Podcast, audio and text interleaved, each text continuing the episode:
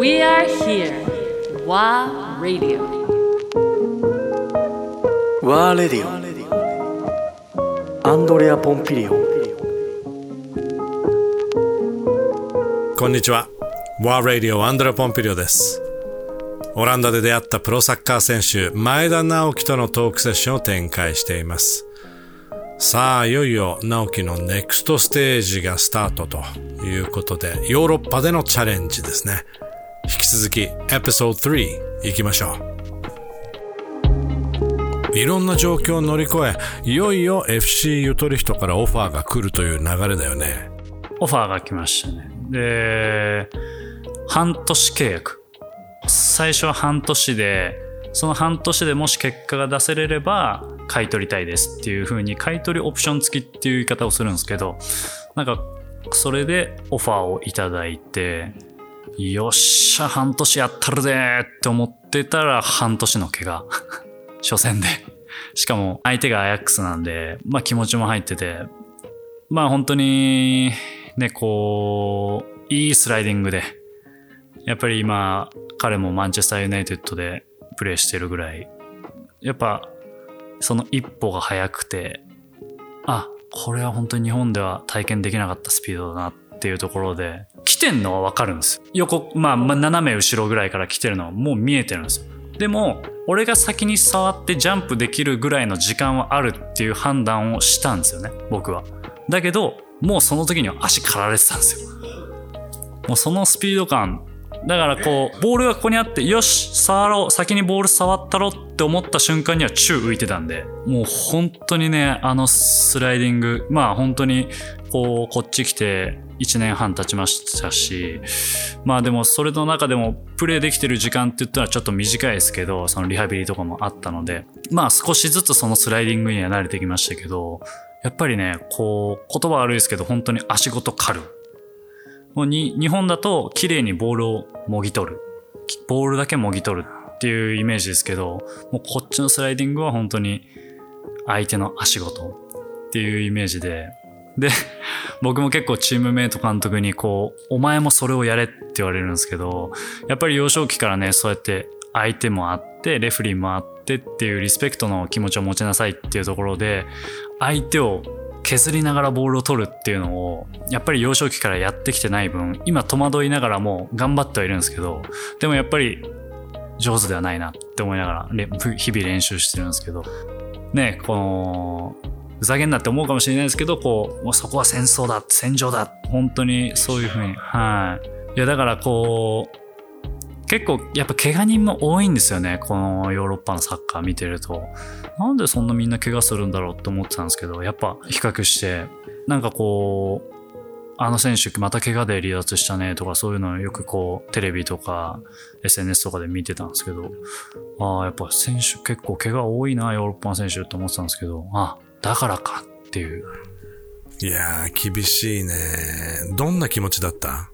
いや、もう一瞬夢諦めかけましたよ。本当に、シンプルに。もう、これは嘘なしで、あ、もう無理だと。半年契約できたのに、もう半年の怪我。あ、もう日本帰ります。もうダメです。っていうふうに、一回、そのエージェントっていうんですかね。ボスサッカー選手にはエージェントっていう、まあ僕の代わりに交渉してくれる方がついてるんですけど、その人にも電話をして、半べそをかきながら、もう無理です。怪我しました。もう、そしたら、直樹、まあちょっと、まあ今、気持ちは本当にわかると。ちょっと一回冷静になろうと。もうここで一回日本に帰っちゃったら、もう直樹の夢はもうここで終わりだけど、どう？っていう風に投げかけてもらって。もし、直樹がまだ夢を追い続けたいって思ってるのであれば、俺はオランダでオペをして、オランダでリハビリすることをお勧めする。っ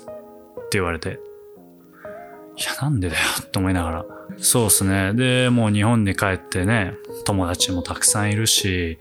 えーもしかしたら言葉の壁もないし、えーなんて言うんだろう、綺麗な環境というか、自分が好んでる環境で、こう、オペもして、こう、自分の信頼してる人のところ行ってケアしてもらってとか、そういうのをもうもう考えちゃってた自分がいたんですけど、まあ、一回とりあえず、また明日連絡するわっていうところで、で、半べそ書きながらまだ家帰って、んで、うちの妻に会った瞬間に、え？諦めんの？みたいな感じ。またそこでね、なんかね、本当にね、なんかこ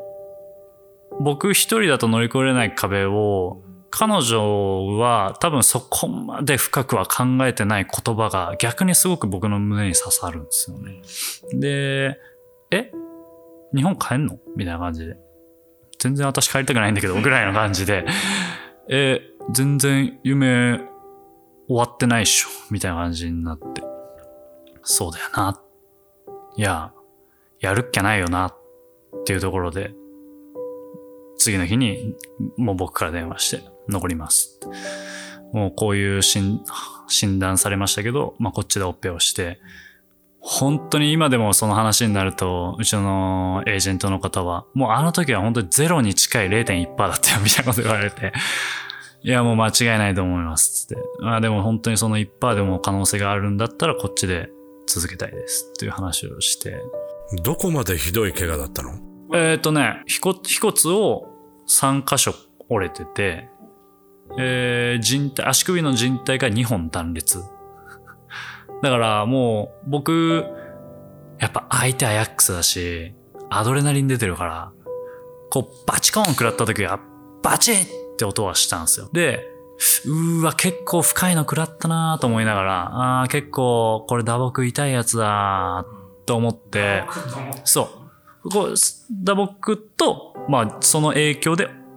ブチって、あの、人体がいっちゃってるんですけど、その打撲、ああ、最初はもう打撲だ、これも最悪だ、これ。まあでももうアドレナリン出てるし、やりたいなと思って、一回立ったんですよ。一回立って、おーいってと思いながら立ったんですけど、全く力入んないんですよ。で、力入んなくて、ちょっともう一回座らして、つって座って、足見たら、かかとが上向いてたんですよ。その瞬間に、もうなんかもう全身の力さー抜けて、もうダメって言って。だからもう、その当時は、あ、初めてこの、自分の体が自分の体じゃないみたいっていう怪我を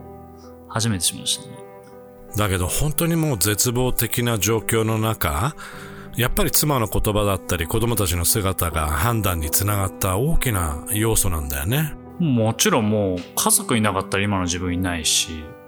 もう、なんかね、本当スラムダンク誰か読んでる人がいたらわかるかもしれないんですけど、なんか、すごいこう、バスケ経験者がすごい、いやもう勝てねえ勝てねえってなってる時に、素人の桜木花道がなんでてめえらそんな面してんだと。俺にはそんなバスケの常識なんて通用しねえよ。なんて言ったって素人だからよってこういうやるシーンがあるんですけど、もう、本当あれ、桜木花道そこにいんのかなっていう感じで、なんかうちの妻も最近、その出来事があって、あある壁に当たった時に、もうなんか、いや、そのサッカーのこととかよくわかんないけどさ、みたいな。何をそんなことで凹んでんのっていうところで、私にはもうわかんないよ。そのもう私は素人だからわかんないけど、もうもすっげえリンクしちゃって。ああ、もう本当にもう、妻には頭上がんないと思うし、もう実際に、まあ頭上がんないですし。アンディさんもそうだと思うけど。そうそうそうそう。ね、ちなみにあの、チーム側はどんな感じだったの？いや、だから、それこそ、えー、まあ、ゆとり人はね、こう、選手がこう、Stay Strong 直樹っていう T シャツを着て入場してくれたりとかして、そう、や、まあ、やってはくれましたけど、でもそんなのは、まあ、一週間、二週間経てば、まあ、みんな忘れて、こう、自分たちは自分たちのフルフォーカスしなきゃ、次の試合、次の試合、次の試合っていうのをフルフォーカスしないといけないんで、で、チームからも、一番最初、5月の終わりぐらいかな。まあ、エージェントから連絡が来たのが、まあ、買い取りオプションはしませんと。もう、買い取らないですっていう連絡が来て、普通だったら、えー、グランパスに戻るか、えー他の移籍先を探さなきゃいけないところで、こう、リハビリを続けていく中で、まあ、えー粘りに粘ってたら、えー、ゆとり人の方から、まあ、とりあえず、直樹練習できるようになったら、練習参加しにおいでよと。で、その期間がちょっと、グランパスからは、この期間までに決めてくださいっていう、も今後、直樹をどうするのか決めてくださいっていうのを、こう、指定されて、その前に、1ヶ月ぐらい前に練習参加できたので、で、新しいシーズンが始まった段階で、ちょっと練習参加させてもらってて、でもね、なんでかわかんないけど、対人はなしとか、まあ、その、ちょっとした対人を始めてみましょうとか、そういうところから始まって、始まりましたけど、でもなんかわかんないけど、その、契約契約するしないじゃなくて、もうサッカーができる自分がすごく嬉しくて、もうなんか、すっごい楽しい毎日がっていう1ヶ月を過ごしてであこれもできるようになった。あらこれも復活できたな。これもできるようになった。っていう1ヶ月を過ごしてたら、はい、じゃあここの練習試合ちょっと1回出てください。それで決めますっていう試合があったんですよ。相手はあのオランダの一部のチームなんですけど一応練習試合としてましてやゆとり人にセカンドチームがあるんですよね。アンダー23の。そのチームの子たちと一緒に混じって そこの、えーエクセルシオっていうチームと練習試合1本やってきてください。それをあのまあ社長以外のこうお偉いさんたち4人ぐらいが見に来ててでそこで1点ゴール決めれて。でそしたら次の次のぐらいにあじゃあもうサインしましょうっていう今年の1年間の契約をまたレンタルっていう形ですけど名古屋が OK してグランパスが OK してくれるならえー、1年間サインしましょうっていうところで、また1年間の契約をもらいました。だからもう本当に粘りに粘って。もうだから本当にそのうちのエージェントが言うように、こう、もしあの時日本帰ってたら、もう、もう全くなかっただろうし、あーいや、そこはもう本当エージェントと妻と家族と、もう本当全ての人に感謝って感じですね。